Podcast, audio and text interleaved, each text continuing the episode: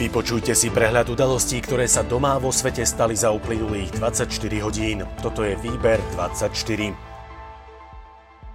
Súdca špecializovaného trestného súdu Michal Truban prepustil Norberta Bödera na slobodu. Podnikateľa Petra Kubu naopak zobral do väzby, a to v kauze dobytkár, ktorý súvisí s podhospodárskou platobnou agentúrou. Prokurátor sa odvolal a tak bude vo veci rozhodovať najvyšší súd. To však nemá odkladný účinok a Bodor odkráčal zo súdu slobodný. Stovky veriacich sa zišli v Nitre na celonárodnej Cyrilo-metodskej púti.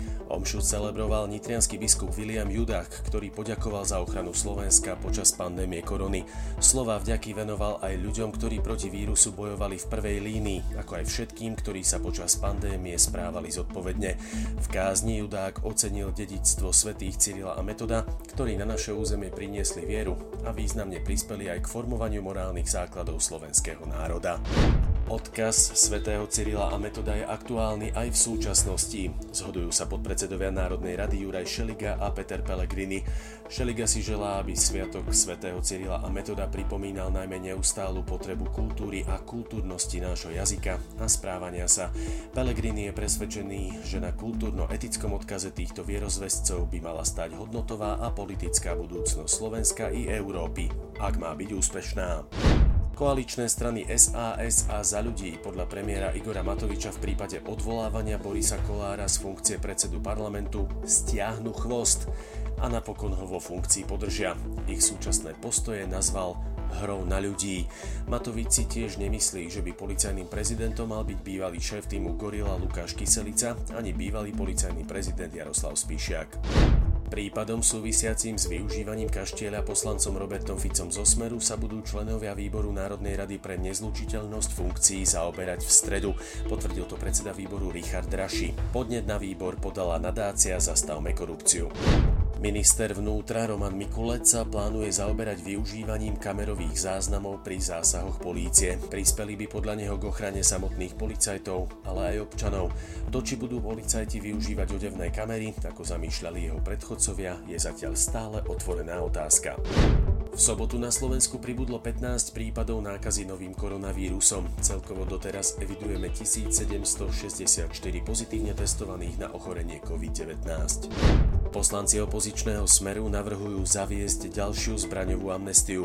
Platiť by mala od 1. novembra tohto roka do konca apríla 2021. Predložili novelu zákona o strelných zbraniach a strelive, ktorej cieľom má byť zníženie počtu nelegálne držaných zbraní, ako aj prípadná identifikácia zbraní ktoré mohli byť použité v súvislosti s trestnou činnosťou. Policajti v Novom meste nad Váhom poskytli prvú pomoc 14-ročnému chlapcovi v bezvedomí. Nachádzal sa na streche jednej z rozpadnutých budov kotolne spolu s ďalšími deťmi, ktoré pili alkohol.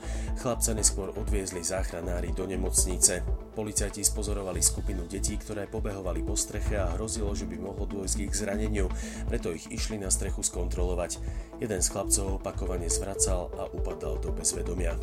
A poďme do zahraničia.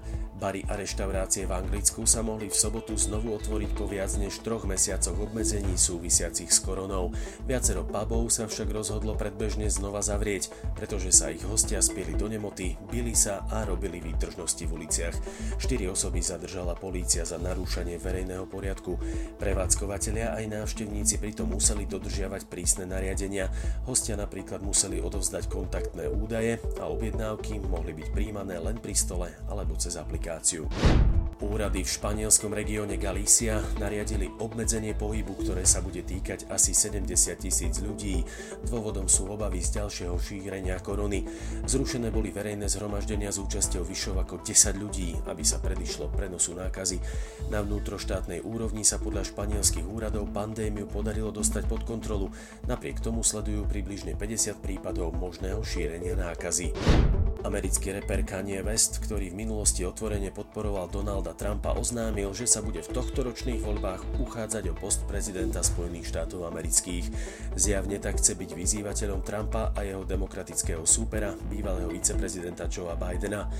Musíme teraz uskutočniť prísľub Amerike tým, že budeme veriť Bohu, zjednotíme našu víziu a budeme budovať našu budúcnosť. Kandidujem za prezidenta USA, napísal West v príspevku na Twitteri, ku ktorému pridal vlajku Spojených štátov a hashtag 2020 Vision. Zatiaľ nie je jasné, či to West s kandidatúrou myslí vážne, keďže do volieb zostávajú už len 4 mesiace, alebo či predložil oficiálne dokumenty potrebné na to, aby ho zaradili na volebné lístky. A ešte pohľad z okna. Sotva meteorológovia skončili s varovaniami pred dažďom, začali s upozorneniami pred vysokou teplotou. V pondelok môže byť až 33 a viac stupňov Celzia v okresoch Pezinok, Senec, Komárno, Levice, Nové zámky, Šala, Dunajská streda a Galanta. Bude len malá, neskôr miestami zväčšená oblačnosť a ojedinele prehánky alebo búrky. Výber 24 zo servisu TASR pre vás aj dnes pripravil Boris. Ďakujeme, že nás počúvate.